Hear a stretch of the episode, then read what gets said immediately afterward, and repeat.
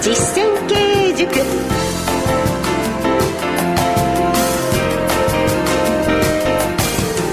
ご機嫌いかがですか？小山昇の実践経営塾進行の小野恵子です。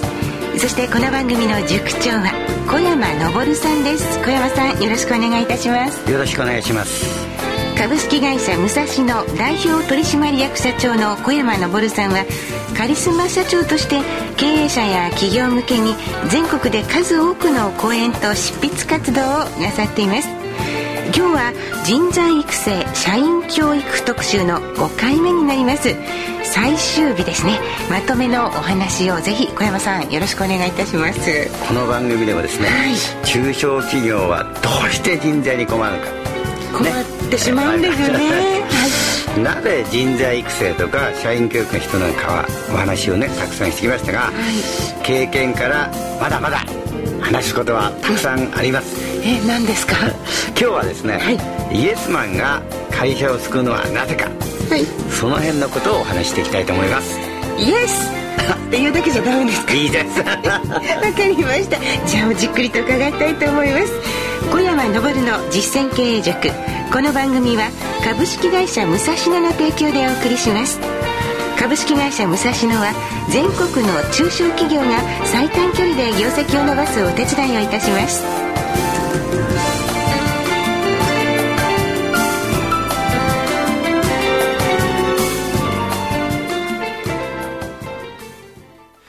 小山昇の実践経営塾。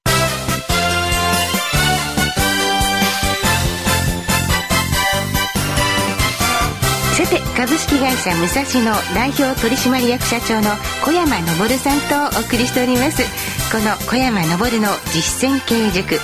経営者をサポートするお話特に中小企業の経営者の皆様にお役に立てていただける内容をお届けしております。さて今日は人材育成社員教育というテーマのもとイエスマンが会社を救うのはなぜかについて教えていただきたいと思います。まず小山さんイエスマンっていうと日頃あまりいい意味で使われない言葉かなと思うんですがそれが会社を救うのですか？これあの小山さんの会社ではイエスマンやイエスウーマン歓迎されるんでしょうか？当然ですよ そうなんですどうしてですか？ですからねやはり社長が言ったことを実行してくださらないと困るんです。だってそうですね。社長以外責任取れないし、社長がやっぱりいろんなこと。で、みんながね、力合わせてやんなきゃいけないのが、バラバラみんなやってて、俺は俺はって言ってたら、右往の衆になってしまうんですよ。ですね。力合わせられないですね。はい、そういうことですね。では、その、イエスと言ってくれるビジネスパーソンを育てるにはどうしたらいいのか教えてください。それお金ですよね。ストレートなお答えでしたが。ですからね、はい、イエスマンでない人は、ね、えー、賞与を半分にしちゃう。あるいは4分の1、8分の1にする。厳しいですね。なぜそうでしょ。だって、お客様に喜ばれないんですから、イエスマンでないと。はい。ね、あとは出世させない。厳しい。どっちも厳しいですね。だって、ね、言うことを実行してくれない人が、ね、長になったら困るでしょう。まあ、それは本当にバラバラになってしまいますもん、誰が困るかってね、部下も困るし、お客様も困るんですから。はい。わかりました。厳しい育て方の気もいたしますが、でも本当におっしゃる通りかもしれません。そして、イエスという社員に教育した後、それは経営にどんなメリットがあるんでしょうか？それはですね、はい、いろんなことの取り組みにスピードがつくんです。スピードで早く取り組んでくださる、えー、それからうまくいった成果が出たことの横展開ができる、ね、結果としてお客様に喜ばれてライバル会社に嫌われるようになるんです、はい、スピードがあるとそんなに恐ろしいものはないですもんね。ライバルから見ます、はい。はあ、スピードが出るというメリットは思いつきませんでした。で本当にですね、スピード出るんですよ。それとね、やっぱりイエスマンになると、こういう情報をお客様からね、聞いてきなさいって言ったら、そのことを愚直にね、社員の人が聞いて、幹部に報告をして、幹部が社長の小山に報告が来るんです。だから会社武蔵野こううまくいってるのは仮説を立てて、ね、計画を実行してそのことが検証ができるのはうまくいったことをあれうまくいかなかったことがこうしたらうまくいかなかったこうしたらうまくいったかということが報告が来る。これが他の会社と圧倒的に違うことものすごいコミュニケーションのパイプが太い感じがします。太いなんてもんじゃないですよ、ね、もう。普通社長に見つからないようになって ありますよね、えー、失敗した時は。逆なんです、ね、そう。だから失敗も2つあるんですよ、えー、ね、前向きに取り組んで失敗したことはねイエスイエス、イエス、良いことなんです。だから、ボンミスはダメですよ。はい。だから、ここはやっぱりね、ですから人間はですね、どの人も失敗からしか学べないんです。はい。ね。だから、こううまくいったことも、うまくいかなかったことも報告してくることが、やっぱり非常にやっぱり大切なことなんですね。なんかその、失敗から学ぶっていう言葉を小山さんから伺うと、ちょっとほっとします。だって私ね、63歳でですね、はい、えー、世界一ですよ。失敗の体験と量が多い。この前あの会社に伺った時に失敗した時に椅子にその失敗を貼って置いてらっしゃったの。そうあれ一脚ね、えー、8000万円。4つあるんですよ。もう普通のあのオフィスの椅子に8000万円って書いてありました、えー、それを失敗された時の。あれはね、はい、失敗が形骸化しないために置いてある。はあ他にもですね、3億以上失敗したのね、3つあるから。その笑い声で全てが吹き飛んだ気が笑わないとさ、やってられないですよ、バカ臭くて。でもその失敗を本当に成功のもとにされたということですよね。まだ時々失敗しますから。わかりました。ありがとうございます。それでは今回は5回にわたって、あの、この人材育成、社員教育についてシリーズで進めてきたんですけれども、今回、ひとまずここでこの5回目の最終回ですから、ポイントをもう一度まとめていただいてよろしいですか？一つはですね、はい、環境整備ってのはね。で環境整備に似てるものに、えー、お掃除ってあるんですね、えー、お掃除と環境整備の圧倒的な違いは何かというとお掃除は自分の好きな時間に好きな場所をね好きなようにやるのはお掃除なんです、はい、ところが同じことをね環境整備は決められた日に決められた人が決められた場所をやるんですね。テリトリーは全部決められてるんですだから決めたことを実行するのと決まってないことを実行するんでは同じやってるんですが似ていて非難です。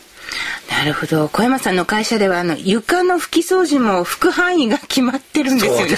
びっくりしました。やる日も決まってん日も人も決まってんはあ、はあ、完璧ですもんね。そうですか。わかりました。環境整備をするということ、はい、これが人を育てる。そうです。そして二つ目のポイントは何でしょうか？社長と社員の価値観の共有が大切。はい。ね。だからもう武蔵の場合はですね社員は幹部社員は特にですねこう頭の中をこうねパカッと切るとですね、全員小山登るってなって小山さんがいっぱい出てくる。そうそうそうそう。で音声出力装置だけ違うんです。ですからねいろんな会社のあの社員の人幹部の方が「武蔵野さんって誰に聞いてもねぶれないよね」って話が。それは会社の中がもうねつながってるということです。です。からみんなが小山の分にイエス小山登が好きだからいるんですよ。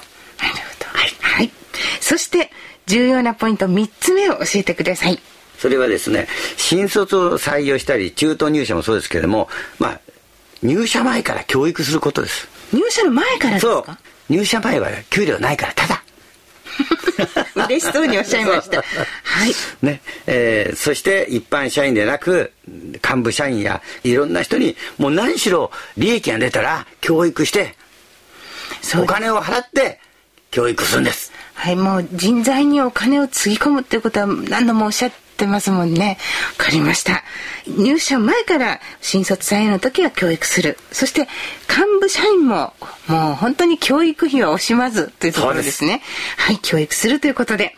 人材育成、社員教育の重要なポイント3つを教えていただきました。ありがとうございました。さて、5回シリーズでお送りしてまいりました。聞き逃したという方は、番組ウェブサイトにアクセスしていただきますと、音声ライブラリーになっているオンデマンド、そして、ポッドキャストでもお聞きいただけるようになっております。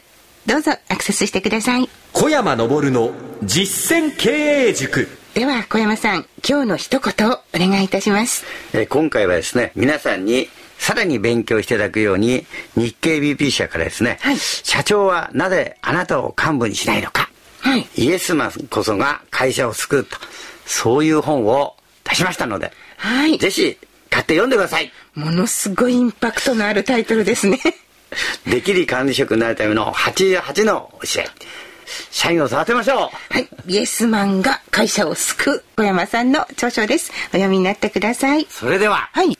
この際、リスナーの皆さんに本を10冊プレゼントします。え、本当ですか？ありがとうございます。皆さん、小山昇サンタさんからのご本のプレゼントです。ぜひご応募ください。え、抽選で番組リスナーの皆様10名様にこの小山さんの著書をプレゼントいたします。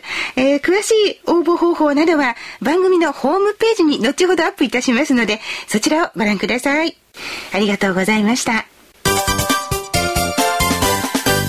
ここで、この番組をお聞きの皆様にお知らせです。株式会社武蔵野が運営する小山昇の経営者コミュニティ。このコミュニティページがパソコンやスマートフォンからご覧いただけるんです。ソーシャルネットワーキングサイト Facebook で企業経営に関するお悩みや経営改革の事例、セミナー情報など実践経営に役立つ情報を発信しています。また、定期的に行われている株式会社武蔵野におけます実践経営塾の早朝勉強会が iPhone のアプリケーションで動画配信されています。実際に参加されたお客様からも大変ためになると大評判の勉強会ですでに7000ダウンロードを突破しています。小山さんの経営ノウハウがいつでもどこでも学べますので、iPhone をお使いの方は iTunes で気軽にダウンロードしてくださいね。詳しくは小山昇で検索してみてください。その他、株式会社武蔵野のホームページでは経営に役立つ情報が満載です。皆さんこの機会にぜひチェックしてみてください。以上、お知らせでした。さて、小山さん、えー、中小企業にとっては、この12月と言いますと、決算好きの会社も多いかと思いますけれども、その資金繰りなどについてもお伺いしたいというお便りもたくさんお寄せいただいておりますので、次回は銀行融資をテーマにかなり絞ってお話しいただいてよろしいですか？はい。イエスマンです。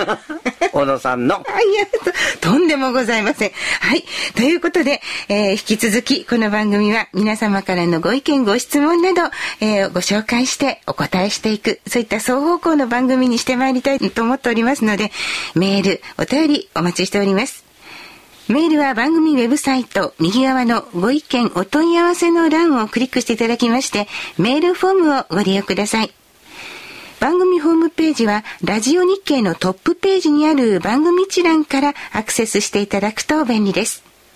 また番組ツイッターございます。アカウントはアルファベット小文字で小山ラジオです。ぜひチェックしてください。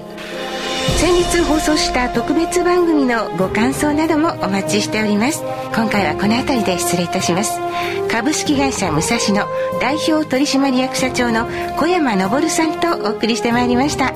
小山さんありがとうございました。ありがとうございます。お相手は小野恵子でした。小山昇の実践経営塾。この番組は株式会社武蔵野の提供でお送りしました。ではまた来週